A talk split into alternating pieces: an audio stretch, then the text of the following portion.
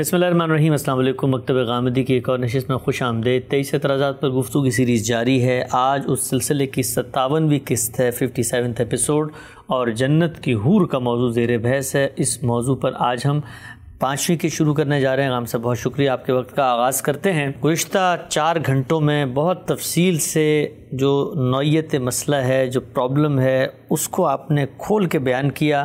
وہ تمام مقامات قرآن مجید کے ہوں یا احادیث کے ہوں زیر بحث ہے۔ ایک ایک مقام کے اوپر کیا چیز زیر بحث ہے؟ یہ حور کا لفظ، اس کا معنی، مفسرین کی آرا تاریخ کے اندر جو کہ اختلاف نقل ہوا ہے، وہ سب کچھ سامنے آیا۔ کلاسیکل مفسرین کا نقطہ نظر بھی ہم نے پڑھا اور جو کنٹمپری معاصر لوگ ہیں، ان کو بھی ہم نے جانا۔ اس سب کے بعد سننے والوں کو یہ تو معلوم ہو گیا کہ ایک اختلافی مسئلہ ہے، دو آرا پائی جاتی ہیں۔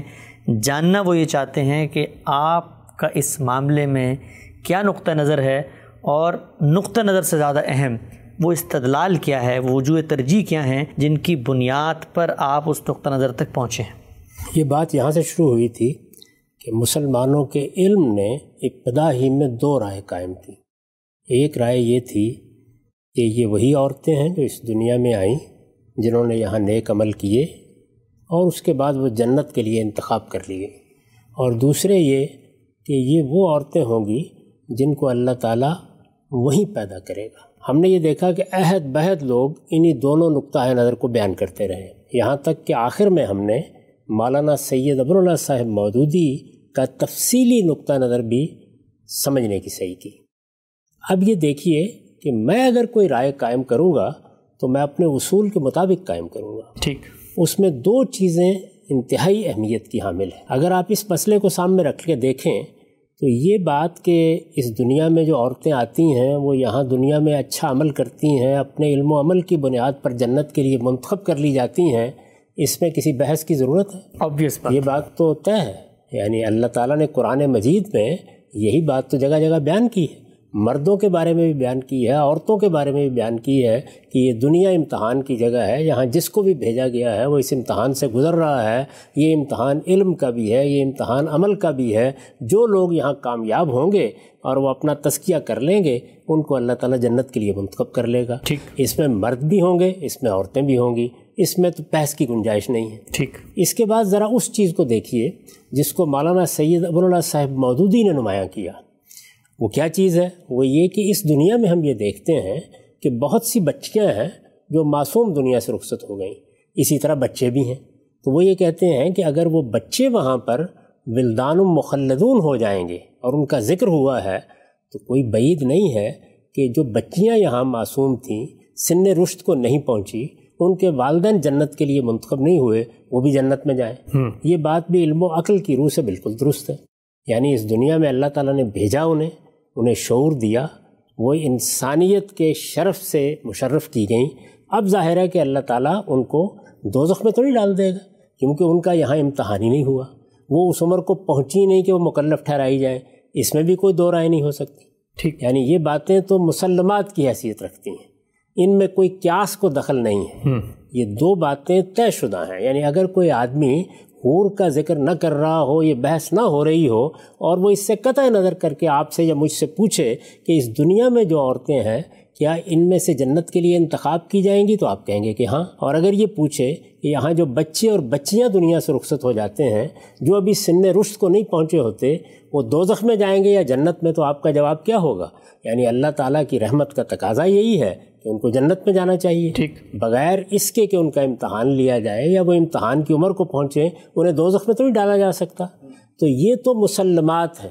اس لیے اگر میں ان کو بیان کروں مولانا سید اب اللہ صاحب مودودی اس کو بیان کریں کوئی اور صاحب علم بیان کرے اس پر کوئی سوال پیدا ہوتا؟ ہے نہیں واضح ہے۔ اب اگر یہ بات طے ہے تو اب اس اصول کو دیکھیے کہ جو میں نے قرآن مجید کے فہم میں ہمیشہ اختیار کیا ہے اور جس کو میں مختلف مباحث میں جگہ جگہ بیان کرتا رہا ہوں۔ ٹھیک۔ وہ اصول کیا ہے؟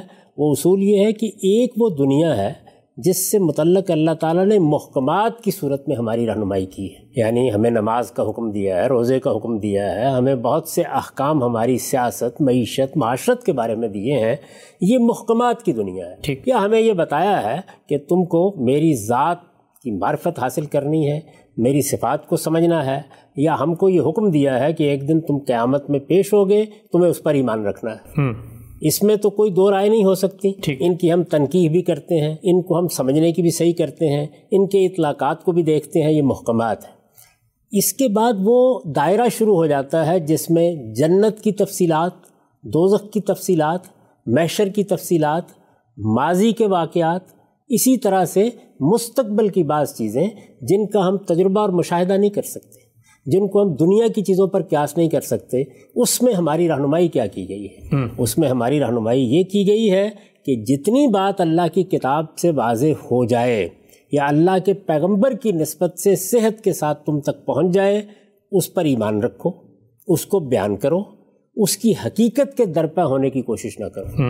اس کے بارے میں کیاسات کی بنیاد پر کوئی رائے قائم نہ کرو۔ یہی تعلیم دی گئی ہے اور یہ تعلیم اس تنبیہ کے ساتھ دی گئی ہے کہ اگر کوئی شخص اس معاملے میں درپے ہوتا ہے تو اس کا نتیجہ یہ نکلے گا کہ دلوں میں زیغ دلوں میں ٹیڑھ پیدا ہو جائے گی۔ اور یہ کہا ہے کہ وہ لوگ جن کو اللہ کے دین کے علم میں رسوخ دیا گیا ہے وہ کبھی یہ جسارت نہیں کرتے۔ بلکہ اس کے بعد مزید وضاحت کی گئی ہے سورہ عال عمران میں کہ وما یذکر و اللہ الباب یعنی عقل ہو تو آدمی یہی رویہ اختیار کرتا ہے کیونکہ میرے پاس جو علم ہے اس کی بنیاد یا میرا تجربہ اور مشاہدہ ہوگا یا اللہ تعالیٰ کی اطلاع ہوگی۔ ٹھیک۔ تو اللہ تعالیٰ کی اطلاع اس عالم غیب کے بارے میں جب مجھ تک پہنچتی ہے تو جتنی پہنچتی ہے جن الفاظ میں پہنچتی ہے جس طرح پہنچتی ہے اس سے میں ایک قدم بھی آگے نہیں رکھ سکتا۔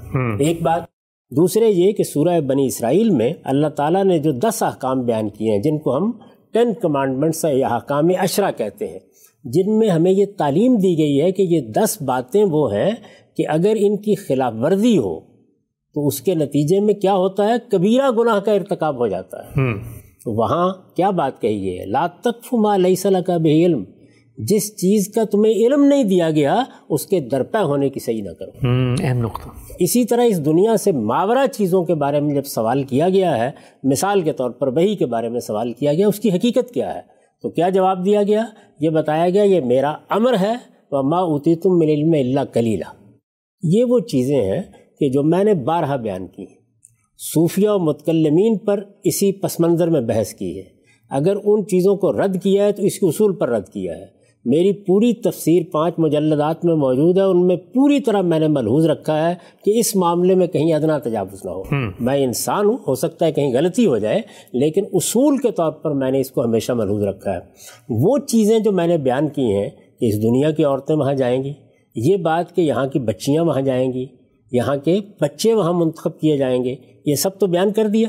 یعنی بچے اور بچیاں تو انتخاب کیا سب جائیں گے۔ ٹھیک۔ یہ کہ وہ معصوم ہے لیکن جو لوگ تکلیف کی عمر کو پہنچے تکلیف شرعی اصطلاح میں۔ جی۔ یعنی جن کو اللہ تعالیٰ نے امتحان میں ڈالا اس عمر کو پہنچے کہ جہاں ان کو مکلف ٹھہرایا گیا ان میں سے انتخاب کیا جائے گا۔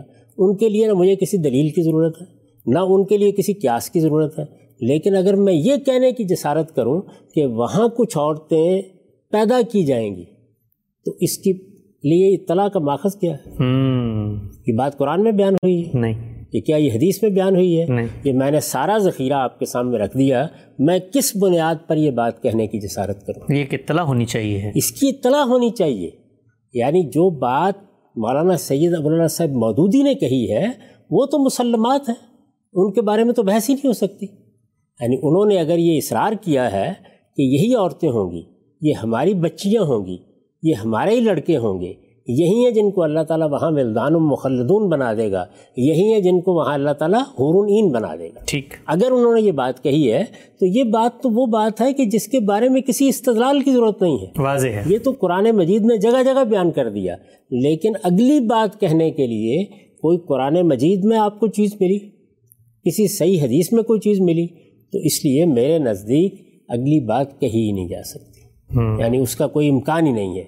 تو میں اس بنیاد پر اپنے اس اصول کی پیروی میں، جس کی میں نے دلیل عرض کر دی ہے کہ نہ مجھے متشابہات کے درپے ہونا ہے، نہ اس دائرے میں قیاسات کے گھوڑے دوڑانے ہیں، نہ وہ میرا دائرہ علم ہے، اس کے بارے میں میرے پروردگار نے مجھے تنبیہ کر دی ہے۔ یہ بتا دیا ہے کہ تمہاری ساری توجہ محکمات پر ہونی چاہیے۔ محکمات کیا ہیں؟ یہ کہ اس دنیا سے ہم رخصت ہوں گے۔ وہاں اللہ تعالیٰ کے ہاں حاضر ہوں گے وہاں جنت بھی ہے وہاں دوزخ بھی ہے اور جو لوگ جنت میں جائیں گے ان کے لیے یہ اور یہ نعمتیں ہیں۔ ٹھیک۔ وہ جتنی بیان کر دی گئیں جتنی ہمیں معلوم ہے ان کو ہم بتائیں گے اس سے آگے کسی قیاس کی گنجائش نہیں ہے ٹھیک۔ یہ ہم نہیں کریں گے۔ چنانچہ میرے نزدیک اس معاملے میں صحیح رائے وہی ہے جو مولانا سید ابواللہ صاحب مودودی نے بیان کی ہے۔ میں نے اس رائے کی تصریح کہیں نہیں کی۔ یعنی اپنی تفسیر کی پانچوں مجلدات میں نہیں کی۔ اس لیے کس کی ضرورت ہی نہیں ہے۔ ٹھیک۔ یعنی یہ تو مانی ہوئی بات ہے۔ نہ مجھے کسی کی تردید کرنی ہے نہ جو بات اللہ تعالیٰ نے بیان کر دی ہے اس سے زائد کوئی بات کہنی ہے۔ البتہ جس وقت روایتوں پر کام کیا ہے تو وہاں ایک روایت جس کو میں پڑھ کے سنا چکا ہوں آپ کو وہاں ایک روایت کی شرح کرتے ہوئے میں نے اپنا نقطہ نظر بیان کر دیا ہے وہ میں آپ کو پڑھ کے سنا دیتا ہوں۔ ٹھیک۔ دیکھیے میں نے لکھا ہے یہ روایت میں وہی الحورالین کے الفاظ یہ وہی روایت ہے جس میں یہ بتایا گیا ہے کہ ان کا حسن کیسا ہوگا اور ان کی جلد کتنی شفاف ہوگی۔ یعنی جلد کی شفافی کو بیان کیا گیا ہے۔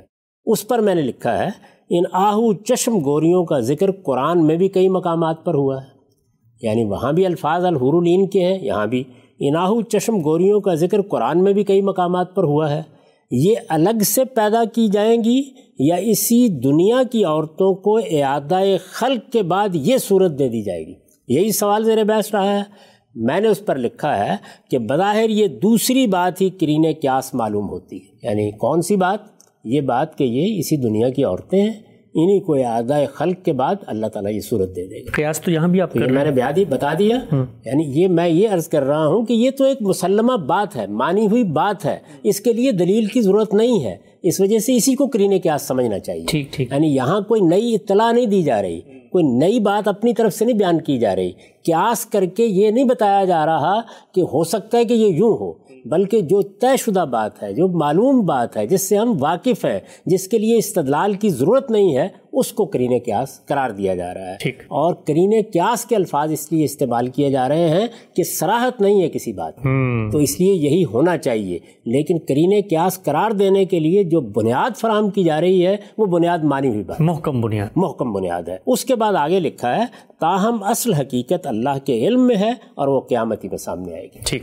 یہ میں نے آپ کو بتایا تھا کہ مولانا سید ابواللہ صاحب مودودی نے جب سورہ صافات میں اپنی رائے دی تو اپنی طبیعت کے خلاف لکھا واللہ عالم بالصواب۔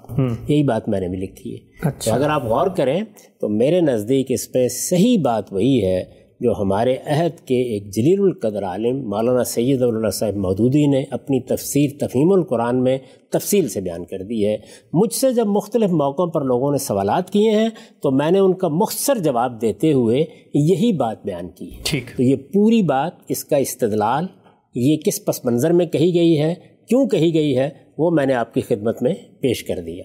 اس کے بعد آپ خود اندازہ کر سکتے ہیں کہ اس میں ایک اصول ہے جس کی پیروی کر کے میں نے توقف کا طریقہ اختیار کیا۔ ہے یعنی نہ متشابہات کے بارے میں اپنی طرف سے کوئی بات کہیں گے نہ کسی ایسی چیز کے بارے میں دین سے متعلق گفتگو کریں گے جس کا ہمارے پاس علم نہیں ہے۔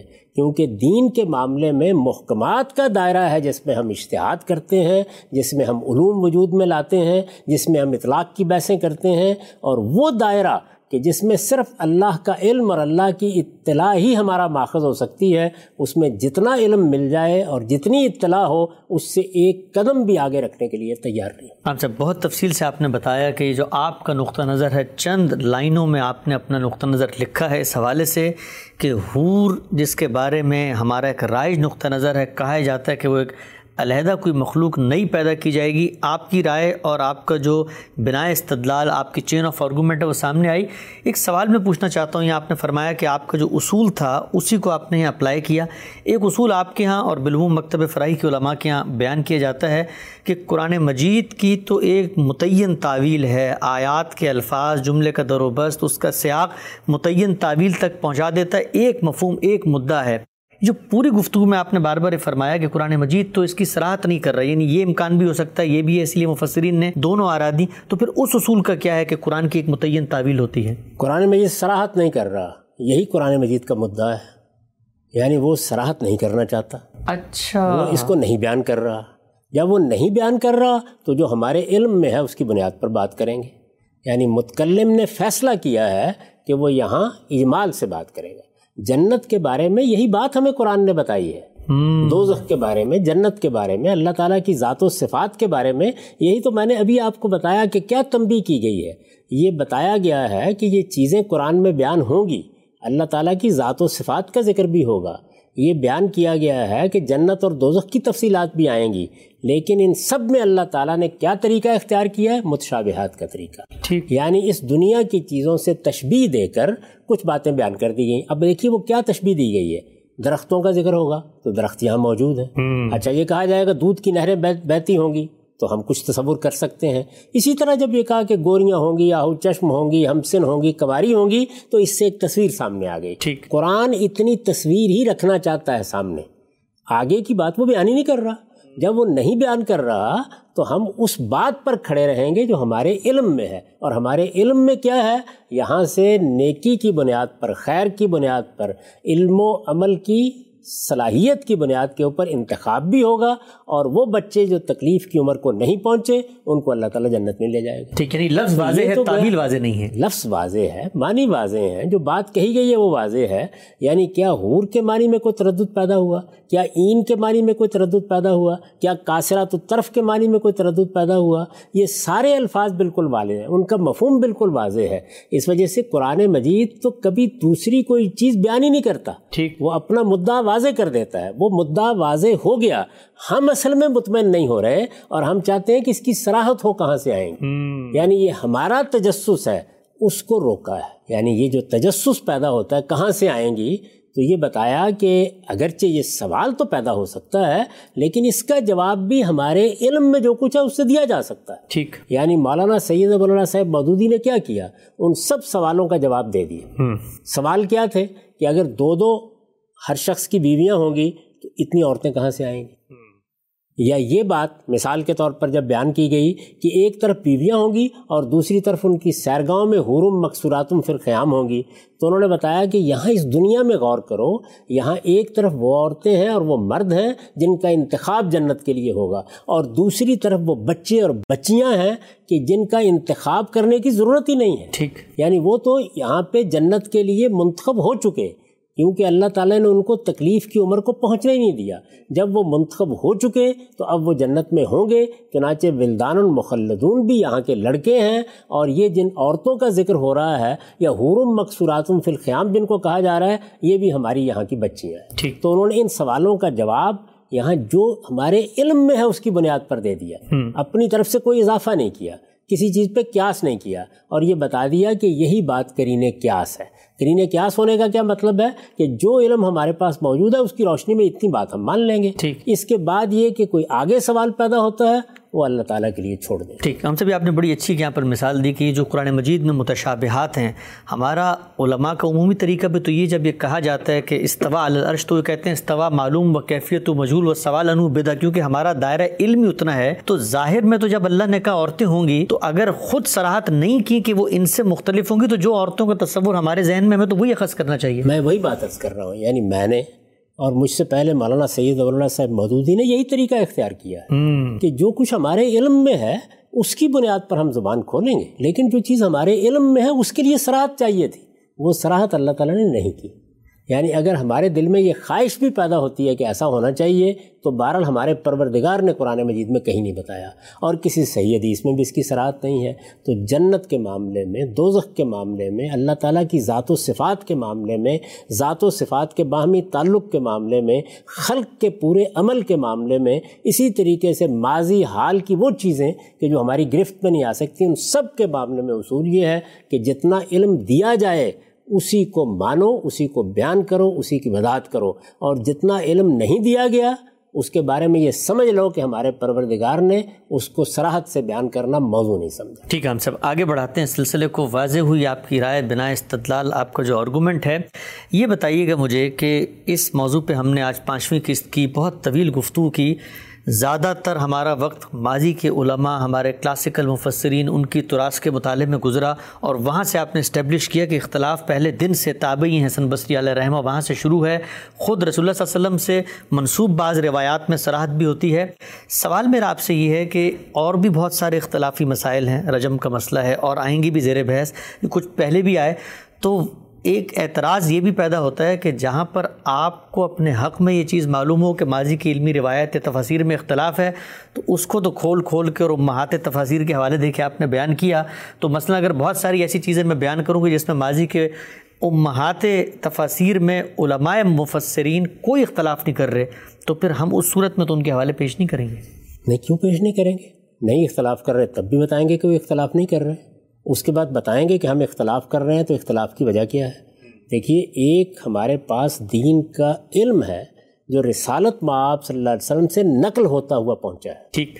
جیسے قرآن مجید جیسے رسالت معاب صلی اللہ علیہ وسلم نے جو چیزیں سنت کی حیثیت سے جاری کی ہیں اس میں علماء بیان کریں عام مسلمان بیان کریں کسی صنعت کی ضرورت نہیں کسی بحث کی ضرورت نہیں یہ مسلمانوں کے اجماع اور تواتر سے منتقل ہو گیا۔ ٹھیک۔ یعنی اللہ کی کتاب قرآن مجید مسلمانوں نے رسالت معاب صلی اللہ علیہ وسلم سے حاصل کی لکھنے والوں نے لکھی یاد کرنے والوں نے یاد کی نسل بعد نسل منتقل ہو رہی ہے اس میں ادنا تردد بھی کسی کو نہیں ہو سکتا۔ اس کے لیے نہ کسی صنعت کی ضرورت ہے نہ کسی عالم کی ضرورت ہے۔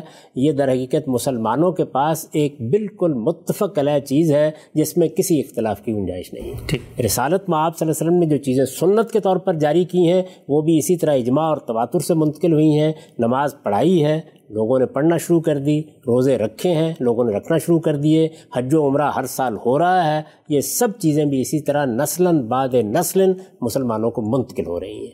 یہ بات تو بالکل طے ہو گئی۔ اب اس کے بعد علماء کو آئیے۔ یہ جس طرح کہ میں نے آپ کے سامنے تصویر رکھی۔ تو علماء اگر تو ہمارے پاس یہ بات پہنچا رہے ہیں کہ رسالت میں آپ صلی اللہ علیہ وسلم کی طرف سے یہ قرآن ملا ہے۔ یا یہ بات پہنچا رہے ہیں کہ یہ سنت جاری کی گئی ہے۔ تو پھر تو سر آنکھوں پر۔ لیکن اگر وہ استدلال کر رہے ہیں تو استدلال کی بنیاد یا قرآن مجید کی کوئی جگہ ہوگی یا کوئی روایت ہوگی تو اس میں ہم ان سے اختلاف کر سکتے ہیں۔ سب کے سب بھی اگر کسی بات کو سمجھے ہیں تو انسان ہے۔ اس لیے کہ جب ہم پہلی چیز کے بارے میں اختلاف نہیں کرتے تو وہاں وہ اللہ تعالیٰ کے پیغمبر سے روایت کر رہے ہوتے ہیں۔ اور جب وہ اپنے فہم کو منتقل کرتے ہیں تو دو شکلیں ہوں گی نا۔ یا یہ ہے کہ وہ فہم مختلف جگہوں پر اختلاف کے ساتھ نقل ہوگا اور یا یہ ہے کہ وہ فہم متفق علیہ ہوگا۔ اس میں ادنا درجے کا کوئی اختلاف نہیں ہوگا۔ دونوں سے اختلاف کیا جا سکتا یعنی اگر ایک ہی رائے ہوتی تب بھی آپ اختلاف کرتے۔ اگر اگر قرآن مجید کے خلاف ہوتی قرآن مجید سے متجاوز ہوتی ایک ہی رائے ہوتی لیکن مجھے یہ بتائیے کہ میں نے آپ کو بتایا پہلے کہ یہ قرآن ہے یہ رسالت مآب صلی اللہ علیہ وسلم کی نسبت سے منتقل ہونے والی حدیث ہے ان میں سراحت نہیں ہے۔ تو اب سب کے سب متفق ہو کر بھی اگر ایک بات کرے تو میں پوچھوں گا نا کہ اس کی دلیل کیا ہے۔ یہ بات کہاں سے آئی ہے؟ اس لیے کہ وہ بات یا تو رسالت پاپ صلی اللہ علیہ وسلم سے نقل ہونی چاہیے اور یا کسی آیت کسی حدیث کے فہم پر مبنی ہونی چاہیے۔ نقل ہوئی ہے اور اجماع اور تواتر سے نقل ہوئی ہے تو کوئی بحث ہی نہیں ہے۔ ٹھیک۔ لیکن اگر وہ سمجھی گئی ہے تو میرے پاس متن موجود ہے میں تنقید کر کے پوچھوں گا کہ قرآن کا متن اس کو قبول بھی کرتا ہے یا نہیں کرتا۔ حدیث کے الفاظ اس کو قبول بھی کرتے ہیں یا نہیں کرتے۔ تو یہ فرق سمجھنا چاہیے۔ یہ دو باتیں بالکل الگ الگ ہیں۔ جہاں ہم تنقید کرتے ہیں اس میں بات اصل میں انسانوں کے فہم کی ہوتی ہے۔ اور انسانوں کا فہم پیغمبر کا قائم مقام نہیں ہو سکتا۔ ٹھیک ہم سے بڑی خوبصورتی سے نقطہ بھی واضح ہوا۔ آگے بڑھاتے ہیں اس بحث کو۔ قرآن مجید کے حوالے سے جو کچھ سوالات ذہن میں آتے تھے آپ کے سامنے رکھے۔ حدیثیں آپ نے قبول کی ہیں، تین روایتیں ہیں، تین واقعات ہیں، کئی کتابوں میں نقل ہوئے ہیں سندن ایک حسن ہے، دو جو ہیں وہ صحیح کی نسبت سے بخاری میں نقل ہوئی ہیں۔ سوال میرا یہ ہے کہ جو آپ نے بیان کیا تھا اس روایت کے بارے میں جس میں زیر بحث آیا کہ جنت کے اندر ایک آہو چشم گوری دنیا کی عورت سے کہتی ہے، جب وہ اذیت دے رہی ہوتی ہے اپنے شور کو کہ اس کو اذیت نہ دو جلد ہمارے پاس آنے والا آپ نے اس کی ایک توجہ یہ کی تھی کہ یہ تو رسات ماب صلی اللہ علیہ وسلم کے رویا کا بیان ہے اور سورہ بنی اسرائیل میں جو واقعہ اسراء و مراج ہے، اس کا آپ نے حوالہ بھی دیا تھا کہ وہاں یہ معاملہ ہوا۔ تو سوال میرے ذہن میں اٹھا کہ وہاں پر تو سراحت ہے، خود قرآن میں سراحت ہے، رویا کا لفظ آ گیا، اس کی آپ نے پوری تفسیر کر کے بتایا کہ رویا تو خواب ہے۔ یہاں تو روایت میں کہیں بھی نہیں لکھا ہوا کہ خواب میں یہ معاملہ ہوا، اس کی آپ نے خواب سے کیسے جوڑ دیا؟ روایت میں لکھا ہونا ضروری بھی نہیں ہے۔ اس کی وجہ یہ کہ روایتیں کوئی قرآن ہے، قرآن مجید ہے کہ جس میں اللہ تعالیٰ نے ایک نظم کے ساتھ بات کی ہے۔ جس میں صورتیں ہیں جس میں بات ایک جگہ سے شروع ہو کر اپنے خاتمے تک پہنچتی ہے، جس میں ایک سیاق و سباق وجود میں آتا ہے۔ تو وہاں تو ظاہر بات ہے کہ قرآن کوئی بات بتائے گا، اس کے الفاظ قبول کریں گے، تبھی ہم اس بات کو مانیں گے۔ روایتوں کا معاملہ تو یہ ہے کہ رسالت میں آپ صلی اللہ علیہ وسلم نے کوئی بات کہی۔ آج کہی کل کہی کسی نے آدھی سنی، کسی نے ایک حصہ بیان کر دیا، کسی نے آدھا حصہ بیان کر دیا، یہ اسی طریقے سے منتشر اقوال ہیں جو بیان ہوتے ہیں۔ یہ جب ہمارے سامنے آتی ہیں، تو اس میں یہ بھی ضروری ہوتا ہے کہ ان کو قرآن کی روشنی میں سمجھا جائے۔ اور یہ بھی ضروری ہوتا ہے کہ دوسری روایات کے اندر ہمیں کیا رہنمائی ملتی ہے، اس کو سامنے رکھ کے ان کو سمجھا جائے۔ تو میں جب قرآن مجید کو پڑھتا ہوں، اور اسی طریقے سے جب میں مختلف روایات کو دیکھتا ہوں تو یہ بالکل واضح ہو جاتا ہے کہ اللہ تعالیٰ اپنے پیغمبروں کو ماضی کے واقعات مستقبل کے واقعات قیامت سے پہلے ہونے والے حوادث اور اسی طرح جنت دوزخ کی چیزیں ہمیشہ اسی طرح سے دکھاتا ہے۔ یعنی یہ اصل میں ارات ہوتی ہے۔ یعنی اللہ تعالیٰ رویا میں دکھا دیتے ہیں یا ان بیدار آنکھوں کے ساتھ چیزیں تمثیل بن کے سامنے آتی ہیں۔ اچھا۔ اور میں نے آپ کو بتایا تھا کہ اس کی مثالیں خود روایتوں کے اندر موجود ہیں۔ یعنی رسالت میں آپ صلی اللہ علیہ وسلم نماز پڑھا رہے ہیں اس کے دوران میں آپ ہاتھ بڑھاتے ہیں اور یہ کہتے ہیں کہ یہ جنت تھی میں اس میں سے ایک خوشہ لے لینا چاہتا تھا۔ اسی طرح بہت سی جگہوں پر آپ آپ آپ یہ بتائیں گے کہ میں نے فلاں جگہ فلاں کے پاؤں کی ہٹ سنی۔ میں نے فلاں چیز اس طریقے سے دیکھی۔ یہ سب کے سب معاملات ایسے ہی ہوتے ہیں۔ چنانچہ یہ بات روایتوں کے مطالعے سے بالکل متعین ہو جاتی ہے کہ جب بھی اس طرح کی کوئی چیز سامنے آئے تو فوراً یہ خیال نہیں کر لینا چاہیے کہ جنت اس وقت بن چکی ہے دوزخ اس وقت بن چکی ہے۔ اب وہاں پر اگر کچھ سودخاروں کا انجام بیان ہو رہا ہے زانیوں کا انجام بیان ہو رہا ہے تو زانی وہاں جا چکے ہیں سود خار وہاں پڑے ہوئے ہیں اور یہ سب ان کے ساتھ ہو رہا ہے۔ اچھا۔ یہ چیزیں جب روایتوں میں آپ دیکھتے ہیں تو بالکل واضح ہو جاتا ہے کہ یہ در حقیقت چیزیں ممثل کر کے دکھائی گئی ہیں جس طریقے سے رویا میں دکھائی جاتی ہیں۔ ہمارے لیے رویا ہی ایک مثال ہے کیونکہ رویا ہم بھی دیکھتے ہیں۔ لیکن پیغمبروں کے ہاں یہ رویا بیداری میں بھی ہوتے ہیں۔ بیداری کی دوسری مثال دیکھیے رسالت میں آپ صلی اللہ علیہ وسلم خود بیان فرماتے ہیں کہ جب میں نے لوگوں کو یہ کہا کہ مجھے آج رات بیت المقدس تک کا سفر کرایا گیا ہے تو لوگوں نے سوالات کرنا شروع کر دیے۔ جب سوالات کرنا شروع کیے تو بعض چیزوں میں ظہول ہو چکا ہوا تھا۔ یعنی ایک آپ نے رویا دیکھا ہے اس میں بعض چیزیں یاد رہیں گی بعض نہیں یاد رہیں گی۔ لوگوں نے سوالات کرنے شروع ہوئے تو اندیشہ ہوا کہ اگر ادنا جرنے میں بھی کوئی تردد سامنے آیا تو اس میں تو یہ لوگ جٹلانے کے لیے کھڑے ہو جائیں گے۔ تو اللہ تعالیٰ نے کیا کیا؟ روایتوں میں بیان ہوتا ہے کہ وہ پورے سفر کی تصویر جو سفر رات میں ہوا تھا وہ آپ کی آنکھوں کے سامنے آ گئی۔ یعنی وہ دوبارہ تو نہیں ہوا اس کا مطلب؟ وہ دوبارہ نہیں ہوا وہاں بیٹھے ہوئے ہیں رسول اللہ صلی اللہ علیہ وسلم۔ لوگوں سے بات بیان کر رہے ہیں۔ تو آپ نے یہ بتایا کہ وہ میرے سامنے آ گیا اور میں اس سفر کی تفصیلات اس کے منازل وہ جگہیں سب دیکھ بھی رہا تھا اور لوگوں کے سوالوں کے جواب میں اس کو بیان بھی کر رہا تھا۔ تو جن لوگوں کی روایتوں پر نظر ہے وہ اس بات سے واقف ہیں۔ اب دیکھیے نا مثال کے طور پر یاجوج ماجوج کے بارے میں بعض روایتوں کے اندر یہ آتا ہے کہ دیوار کو چاٹ رہے ہیں۔ جی ظاہر ہے یہ رویا میں دکھایا گیا ہے۔ اس کی تعبیر کی جائے گی۔ ایسے تمام معاملات جتنے ہیں وہ تعبیر کے محتاج ہوتے ہیں۔ تو یہاں پر بھی یہی کیا گیا ہے کہ ایک صورت حال ممثل کر کے دکھا دی گئی ہے یا ایک گفتگو ممثل کر کے سنا دی گئی ہے۔ بالکل اسی طرح جس طرح آپ سنتے ہیں۔ یہ بات واضح ہو گئی۔ یہ تو ہے نوعیت اس کی جس کی بنیاد پر میں نے یہ بات کہی ہے۔ ٹھیک۔ اب اس کے بعد خود روایت کو دیکھیے۔ میں نے تو اس میں رعایت برتی ہے کہ یہ روایت ان روایتوں میں شامل کر دی ہے جو پیش کی جا سکتی ہیں۔ تین روایتیں منتخب کی گئی تھیں۔ اس وقت میں نے بار بار یہ عرض کیا تھا کہ ان میں دو روایتیں ہیں جو صحیح کے معیار پر پوری اترتی ہیں۔ صحیح کے معیار پر یعنی جو محدثین کے نزدیک ان کی اصطلاح میں روایت صحیح ہوتی ہے۔ ٹھیک۔ ان روایتوں کو ہم نے امام بخاری کی صحیح سے پیش کیا ہے۔ جی۔ یہ روایت حسن روایت ہے۔ اچھا۔ یہ حسن کیوں ہو گئی؟ یعنی صحیح کے درجے سے گر گئی ہے۔ حسن ہو گئی ہے۔ حسن روایت کو عام طور پر محدثین لے لیتے ہیں۔ ٹھیک۔ لیکن کیا کسی حسن روایت کی بنیاد پر ایک نئی دنیا تخلیق کر سکتے ہیں؟ کیا آپ یہ سب باتیں جو ہم نے قرآن سے سمجھی جو ہم نے روایتوں سے سمجھی جو تصویر سامنے آئی اتنی علماء کی بحثیں ہم نے سمجھی یہ سب ایک طرف رکھ دی جائیں گی اور اس روایت کی بنیاد پر فیصلہ کر دیا جائے گا۔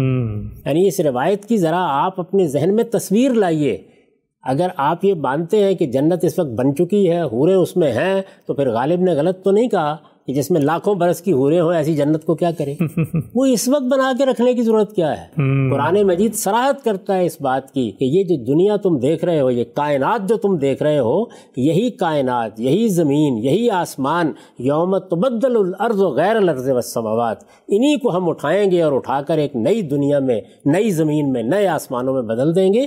وہاں جنت دو وجود یعنی ابھی آنی ہے وجود۔ ابھی آنا ہے۔ لیکن چونکہ اللہ کے ہاں یہ طے شدہ بات ہے تو ایسے ہی اس کو قرآن میں بھی بیان کر دیا جاتا ہے جیسے یہ سب کچھ ہو چکا ہے۔ ٹھیک۔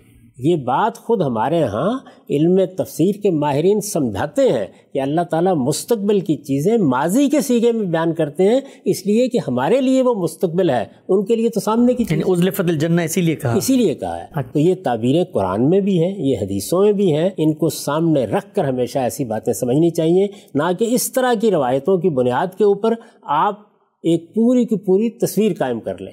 اور بلکہ ایک پورا عقیدہ قائم کر لیں۔ بلکہ اس سے آگے بڑھ کر یہ دعوے کرنا شروع کر دیں کہ یہ سب کی سب چیزیں جو ہیں یہ تو طے ہو گئیں کہ یہ حوریں کوئی الگ مخلوق ہوگی۔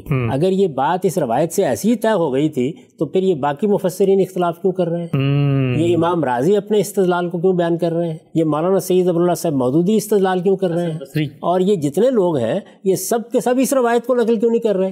تاکہ فیصلہ کن ہو جائے۔ وہ یہ جانتے ہیں علم کی دنیا میں یہ بات معلوم معروف ہے کہ ایسی روایتوں سے استدلال نہیں کیا جاتا۔ تو بہرحال میں یہ عرض کر رہا ہوں تو میں نے رعایت برتی۔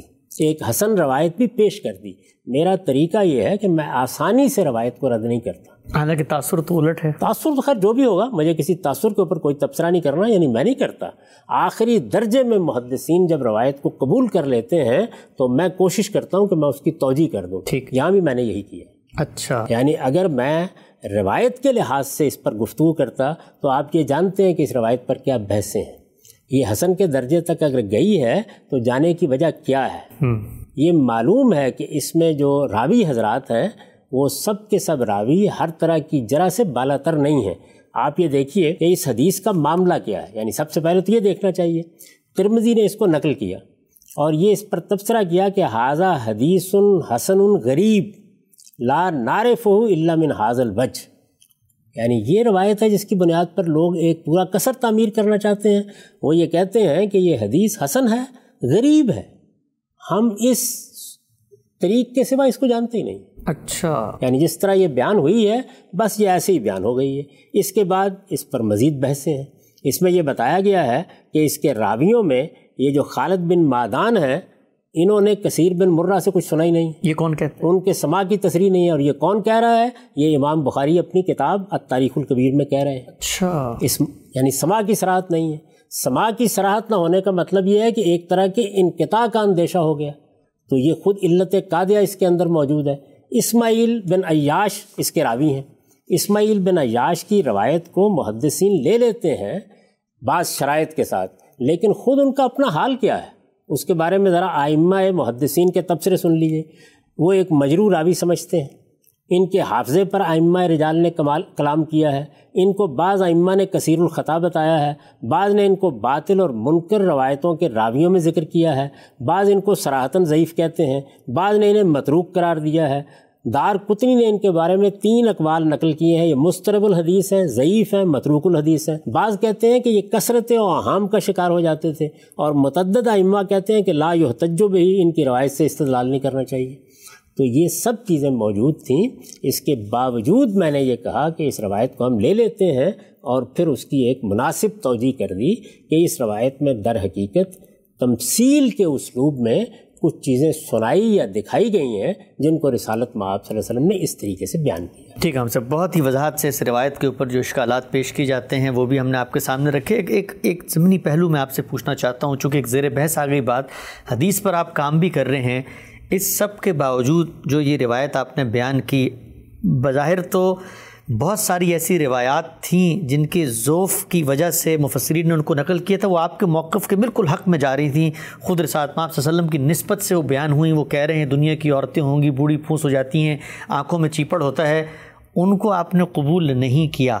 لیکن اس روایت کو قبول کر لیا تو یہ روایت وہاں پر آپ کے حق میں تھی ایک طریقے سے۔ اس کو آپ نے قبول نہیں کیا یہاں پہ سوال پیدا ہو رہا ہے توجہ تو کر دی لیکن روایت پھر بھی قبول کر لی۔ جی ہاں اس کی وجہ وہی ہے۔ میں نے آپ سے عرض کیا ہے کہ میں یہ کرتا ہوں کہ جب محدثین کسی روایت کو قبول کر لیتے ہیں ان کے جمہور کسی روایت کو قبول کر لیتے ہیں تو میں پھر اس کے بعد صرف درایت نہیں اس پر بحث کرتا ہوں۔ اچھا۔ یعنی میں روایت کی بنیاد پر یہ تو بتا دوں گا کہ اس میں یہ نقائص ہے۔ اس کی یہ نوعیت، اس کے راویوں کا معاملہ یہ ہے، یہ بتا دوں گا، لیکن اس روایت کو میں لے لوں گا اور لینے کے بعد کوشش کروں گا کہ اس کی توجہ کر دوں اور اگر کوئی چیز اس میں ایسی ہوگی کہ جو قرآن مجید کی روح سے قابل قبول نہیں ہے، علم و عقل کے مسلمات کی روح سے قابل قبول نہیں ہے، تو پھر میں درایتاً اس پر گفتگو کروں گا، لیکن روایت کی بنیاد پر محدثین کا جو طریقہ ہے، میں اس سے انحراف نہیں کرتا۔ ٹھیک، یہ نقطہ بھی واضح ہوا ہم سب بڑی ہی نئی چیزیں سامنے آ رہی ہیں کہ آپ کے ہاں روایت کو قبول کرنے کی طرف زیادہ ملان ہے، بنسبت اس کے کہ جو عام طور پہ ایک تصور پیش کیا جاتا ہے، سب کے باوجود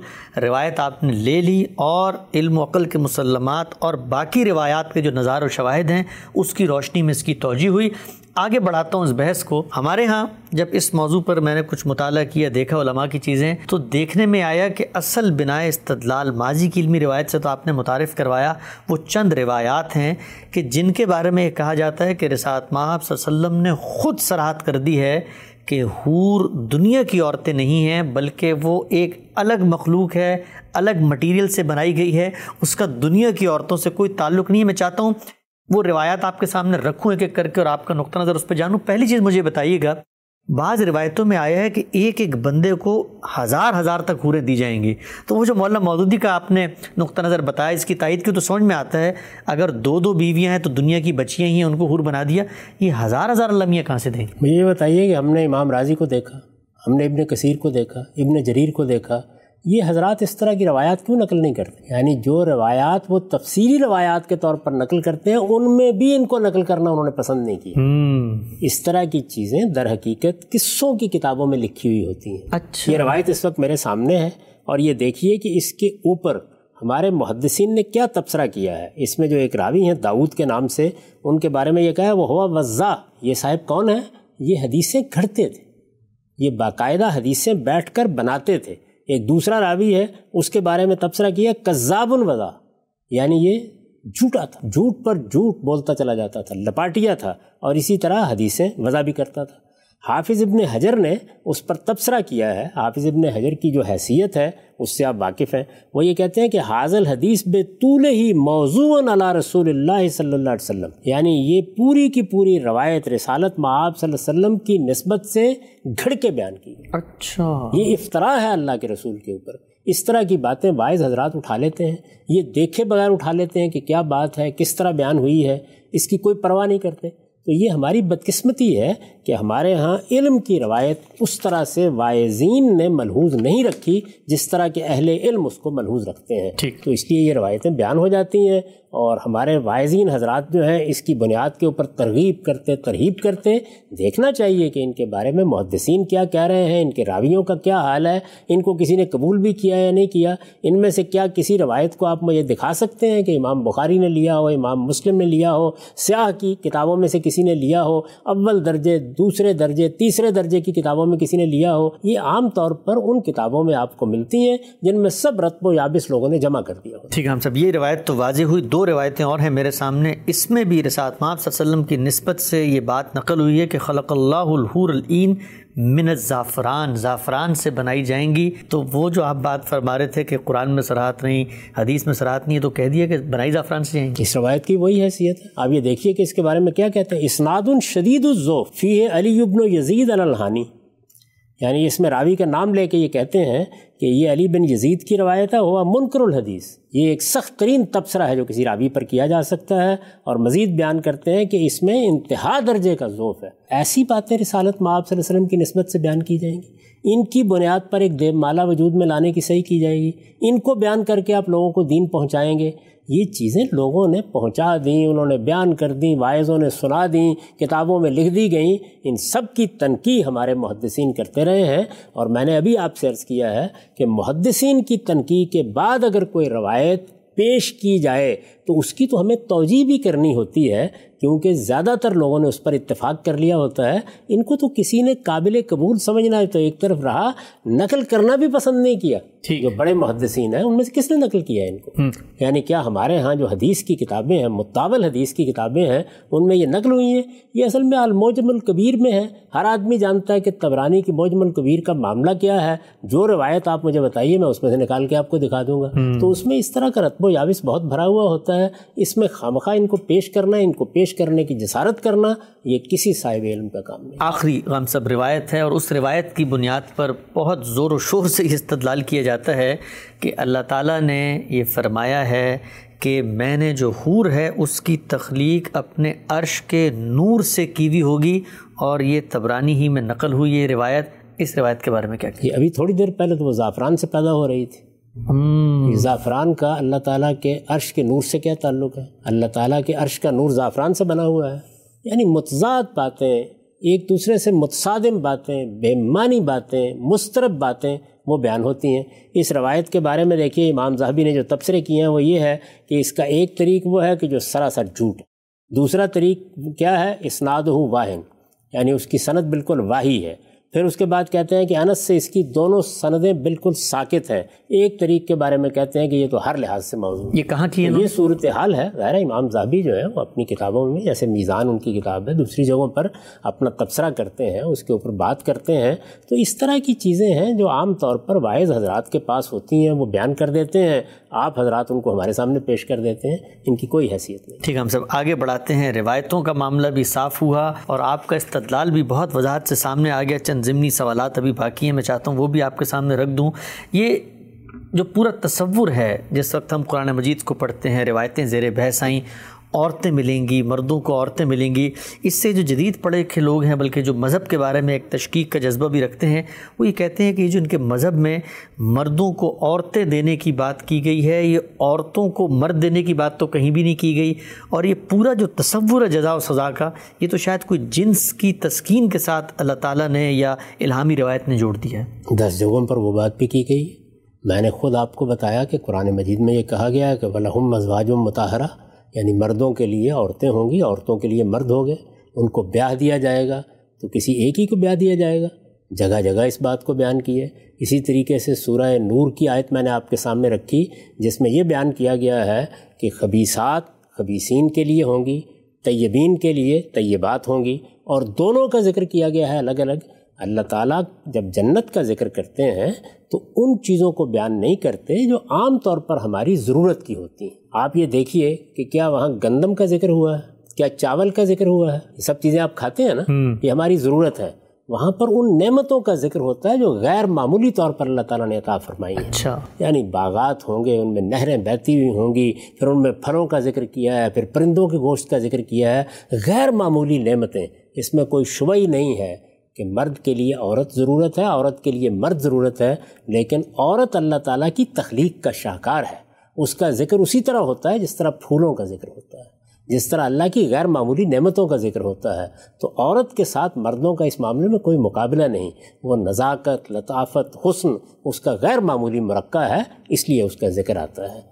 تو اللہ تعالیٰ کے لیے یہ کسی طرح موضوع بھی نہیں تھا کہ وہ اس کو الٹ کر اس طریقے سے بیان کریں جس میں ایک طرح کا ابتضال پیدا ہو جاتا، خواتین کی شرم، ان کی حیا، ان کا ایک خاص طریقے سے۔ آپ دیکھیے، اللہ تعالیٰ تو اتنا خیال رکھ رہے ہیں کاثرات الطرف۔ حوروں کے بارے میں بھی یہ کہہ رہے ہیں کہ وہ شرمیلی ہوں گی۔ وہ نیچی نگاہوں والی ہوں گی، تو وہ اس طرح کا ابتضال کا اسلوب کیسے اختیار کر سکتے ہیں کہ وہ یہ بتائیں کہ ان عورتوں کے لیے ایسے ایسے مرد ہوں گے۔ تو یہ چیز جو ہے، یہ در حقیقت اس لحاظ کو پیش نظر رکھ کر اختیار کی گئی ہے حسن ہے، جمال ہے، لطافت ہے، عورت نعمت ہے اور بیان کا وہ اسلوب اختیار کیا جاتا تو ابتضال پیدا ہو جاتا تو لوگوں کو اپنا ذوق بہتر کرنا چاہیے۔ ٹھیک ہے، ہم سب آگے بڑھاتے ہیں، نقطہ واضح ہوا۔ یہ بیان فرمائیے گا کہ کئی مقامات پر جب آپ سے سوالات ہوئے تو آپ نے حور کا ترجمہ آہو چشم کہہ کے بیان کیا اور اب جب ہم نے بہت تفصیلی گفتگو کی تو یہاں گوریوں کا لفظ بھی اس کے ساتھ آ رہا ہے تو یہ لفظ حور کے اندر آہو چشم گوریاں دونوں شامل ہیں؟ دیکھیے عربی زبان کا معاملہ یا عربی زبان کیا ہماری اردو کا بھی معاملہ یہ ہے کہ اس میں بعض اوقات ایک لفظ کے ایک سے زیادہ معنی ہوتے ہیں۔ مثال کے طور پر عین کا لفظ ہے۔ عربی زبان میں آنکھ کے لیے بھی آتا ہے اور چشمے کے لیے بھی آتا ہے۔ ٹھیک۔ بالکل اسی طرح حور کا لفظ میں نے عرض کیا تھا نا ہورا کی جمع ہے۔ تو اگر آپ عربی زبان کا کوئی لغت اٹھائیں تو وہ آپ کو بتائیں گے کہ جس طرح اس کے ایک معنی گوریاں ہیں اور یہ اس کے معروف معنی ہیں۔ ہر آدمی اس سے واقف ہے جو عربی زبان سے واقف ہے۔ اسی طرح اس کے ایک معنی یہ بھی ہے کہ وہ عورتیں کہ جن کی آنکھوں کی یہ سفیدی بہت سفید ہوگی اور ان کی آنکھوں کی سیاہی بہت سیاہ ہوگی۔ یعنی شدت و بیاض عنایا تو اس میں وہ تعبیر کرتے ہیں۔ یعنی ان کی آنکھوں کی سفیدی میں بھی بہت زیادہ افزونی ہوگی اور ان کی آنکھوں کی سیاہی میں بھی اسی طرح بہت زیادہ زیادتی ہوگی۔ تو یہ ایک دوسرے معنی ہے قرآن میں ہم نے گوریاں کے معنی کیوں لیے ہیں؟ اس لیے لیے ہیں کہ وہاں این کا لفظ الگ سے آ گیا ہے۔ اچھا۔ این۔ تو آنکھوں کو الگ بیان کر دیا ہے، تو اب وہ ظاہر ہے کہ بالکل متعین ہو گیا کہ یہاں گوریوں کے معنی میں ہے۔ تو کسی نے اس کے معنی پوچھے ہوں گے، تو میں نے یہ معنی ضرور بیان کیے ہوں گے۔ یہ معنی بھی اس کے طے ہیں، ثابت شدہ ہیں، عربی زبان میں موجود ہیں، لیکن قرآن مجید میں یہ مراد نہیں لیے جا سکتے۔ اس لیے کہ آگے اللہ تعالیٰ نے وضاحت کر دی۔ ہم سب کچھ اور ضمنی سوالات یہ جو گوری کا آپ نے ذکر کیا۔ ایک تصور ذہن میں یہ بھی آتا ہے کہ اللہ کی کتاب کو پڑھیں یا رسات صلی اللہ علیہ وسلم کے ارشادات کا مطالعہ کریں، ہر جگہ پہ یہ رنگ کی بنیاد پہ تقسیم جو ہے، اس کی نفی ہوتی ہے۔ کالے کو گورے پہ کوئی برتری فضیلت نہیں۔ یہ جنت میں گورا گورا اتنا کہا، یہاں بیان بھی ہوا، قرآن میں بھی آیا۔ تو مثلا اس سے کوئی ریسزم نہیں پیدا ہوتا کہ کالے لوگ مثلا کوئی کمتر ہیں، گورے ہی ہیں، برتر اس لیے جنت میں بھی وہی ملیں گے۔ ٹھیک ہے یہ دو بالکل الگ الگ باتیں ہیں۔ یعنی انسان ہونے کی بنیاد پر کسی کو کسی پر کوئی برتری نہیں۔ اللہ تعالیٰ کے ہاں جو فیصلہ ہوگا اس فیصلے کی بنیاد بھی یہ ہے کہ ان اکرم حکم ان اللہ اطکا کو جو زیادہ اللہ سے ڈرنے والا ہے پرہیزگار ہے، اللہ کے حدود کی پیروی کرنے والا ہے، وہی اللہ کے ہاں سب سے زیادہ عزت پائے گا۔ جنت کا فیصلہ بھی اسی بنیاد پر ہوگا، جہنم کا فیصلہ بھی اسی بنیاد پر ہوگا۔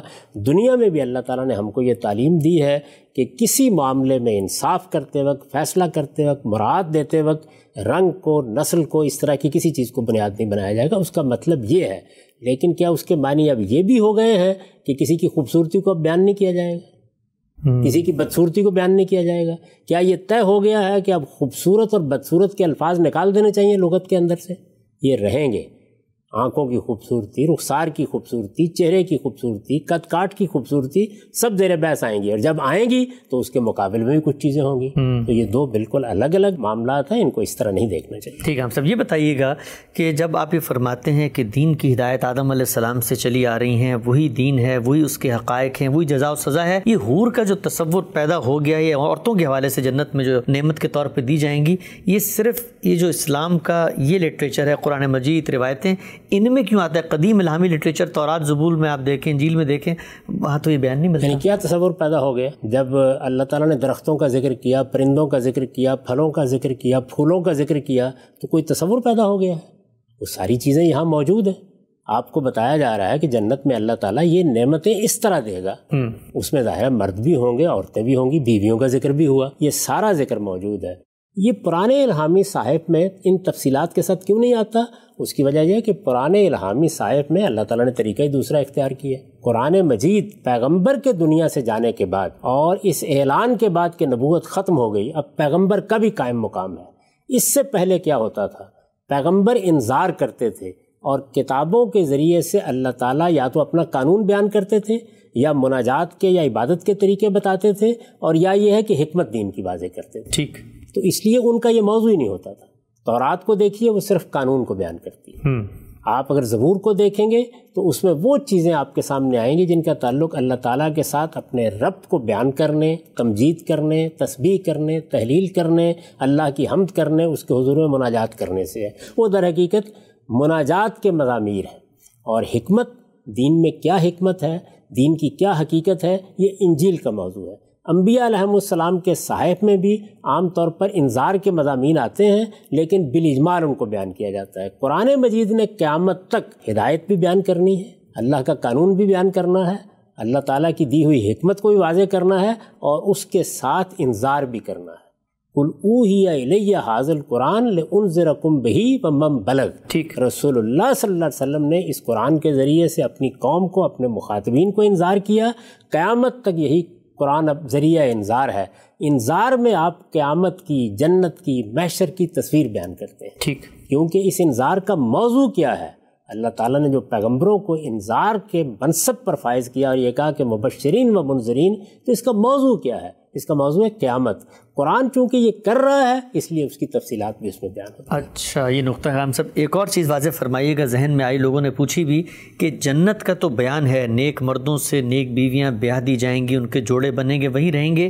یہ جہنم کا کیا معاملہ ہے کہ جو دنیا میں خبیص لوگ ہیں بدکار ہیں جن کے لیے جہنم لکھ دی گئی ہے یہ وہاں جائیں گے تو اگر ان کی بیویاں بھی ایسی ہیں تو وہ بھی ان کے ساتھ وہاں جوڑا بنا دی جائیں گے یہ کیوں نہیں بنانی چاہیے؟ وہ بھی رہیں گے وہاں پہ۔ اگر آپ قرآن مجید کے بیانات کو پڑھیں تو جہنم ایک پوری دنیا ہے۔ اصل میں جب ہم آگ کا ذکر پڑھتے ہیں یا عذاب کا ذکر پڑھتے ہیں تو ہم یہ خیال کر لیتے ہیں کہ جہنم میں کوئی درجات نہیں ہوں گے۔ جہنم میں بھی درجات ہوں گے۔ وہ لوگ جن کو آگ کی سزا دی گئی ہے ان کے بارے میں قرآن سراحت کرتا ہے کہ یہ وہ لوگ ہیں جن پر پیغمبروں نے اتمام حجت کیا، جنہوں اللہ تعالیٰ کے مقابلے میں سرکشی اختیار کر لی، آخری درجے میں سرتابی کر کے کھڑے ہو گئے۔ یہ سزا ان کی ہے۔ باقی جہنم میں ہر طرح کے طبقات ہوں گے، وہ بھی ایک پوری دنیا ہوگی۔ اس میں بھی لوگ رہیں گے، اس میں بھی گھر بنیں گے، اس میں بھی کھانا ہوگا، اس میں بھی پینا ہوگا۔ تو وہ ساری دنیا ہے جس کی نقشہ قرآن مجید ہمارے سامنے رکھتا ہے۔ ہم سب بہت تفصیل سے گزشتہ پانچ گھنٹوں میں کم و بیش ہم نے آپ سے وہ سارے اعتراضات، وہ سارے اشکالات جو آپ کے بیان کردہ بعض حور کے تصورات پر پیدا ہوتے تھے، آپ کے سامنے رکھے پوری علم کی تاریخ، ماضی کی روایت، احادیث کا ذخیرہ، قرآن کی آیات، لفظ کی تحلیل، ایک ایک چیز زیر بحث ہے گفتگو کا خاتمہ ہو رہا ہے۔ ہمیشہ کی طرح میں ایک عام آدمی کا ذہن آپ کے سامنے رکھوں گا۔ کہ جب کبھی آپ سے متعلق کوئی اشکال وہ سنتا ہے، اس طرح میں مبتلا ہو جاتا ہے کہ غامدی صاحب نے شاید کوئی مختلف بات کر دی، نئی بات کر دی۔ کنکلوڈنگ ریمارکس ان پانچ گھنٹوں میں کیا بتانے کی کوشش کی آپ نے؟ بس یہی بات جو میں ہمیشہ کہتا ہوں کہ علم سے واقف ہونا چاہیے۔ علم کی دنیا سے واقف ہونا چاہیے۔ علم کی میراث سے واقف ہونا چاہیے۔ ہم مسلمانوں کو اب اس طرح کی چیزوں سے بلند ہو جانا چاہیے جہاں پہ فرقہ بندیاں ہیں۔ جو آپ نے اپنے واعظوں سے سن لیا، اسی کو آپ حتمی حجت سمجھتے ہیں۔ لوگوں کو اللہ کی کتاب کا مطالعہ کرنا چاہیے۔ اسی طریقے سے رسالت میں آپ صلی اللہ علیہ وسلم کی نسبت سے اگر کوئی چیز ہمارے سامنے آتی ہے، تو یہ تحقیق کرنی چاہیے کہ اس کی صحت کا کیا معاملہ ہے۔ وہ واقعی کوئی ثابت شدہ بات ہے۔ اس کو اہل علم نے قبول کیا یا نہیں قبول کیا ہے۔ میں جب کوئی رائے قائم کرتا ہوں تو ایک طالب علم کی حیثیت سے ان سب مراحل سے گزر کر رائے قائم کرتا ہوں، یہ سب کچھ ہر جگہ بیان کرنا ممکن نہیں ہوتا۔ اس لیے اگر کسی جگہ لوگ اجمال سے کوئی سوال کرتے ہیں یا کوئی مختصر سی بات کرنا ہوتی ہے، تو وہاں دو لفظوں میں جواب دے دیتا ہوں۔ اس کے بعد ایک پروپیگنڈے کا طوفان اٹھ کھڑا ہوتا ہے۔ میں اس کو کوئی اہمیت نہیں دیتا۔ میرے نزدیک علم کی دنیا یہ تقاضا کرتی ہے کہ ہر حال میں صحیح بات کو جاننے کی صحیح کی جائے۔ علمی طریقے سے ہر چیز کو سمجھنے کی صحیح کی جائے اور پھر اس کو پوری دیانتداری کے ساتھ لوگوں کے سامنے پیش کر دیا جائے یہ خدمت بہرحال مجھے انجام دینی ہے اور زندگی کے آخری مرحلے تک انجام صاحب بہت شکریہ آپ کے وقت کا۔ پانچ قسطوں میں جنت کی حور کے حوالے سے آپ سے تبادلہ خیال ہوا۔ سارے تصورات اشکالات ایک ایک کر کے آپ کے سامنے رکھے آپ کا نقطہ نظر سامنے آ چکا ہے لوگوں کے سامنے ہے۔ اب وہ جو چاہیں رائے قائم کریں۔ ہمارا وقت یہاں پہ ختم ہوتا ہے انشاءاللہ۔ دوبارہ حاضر ہوں گے ایک نئے اعتراض، نئے اشکال کے ساتھ جو آپ کے تصورات پہ پیش کیا جاتا ہے۔ اب تک آپ کے وقت کا بہت شکریہ۔ بہت شکریہ۔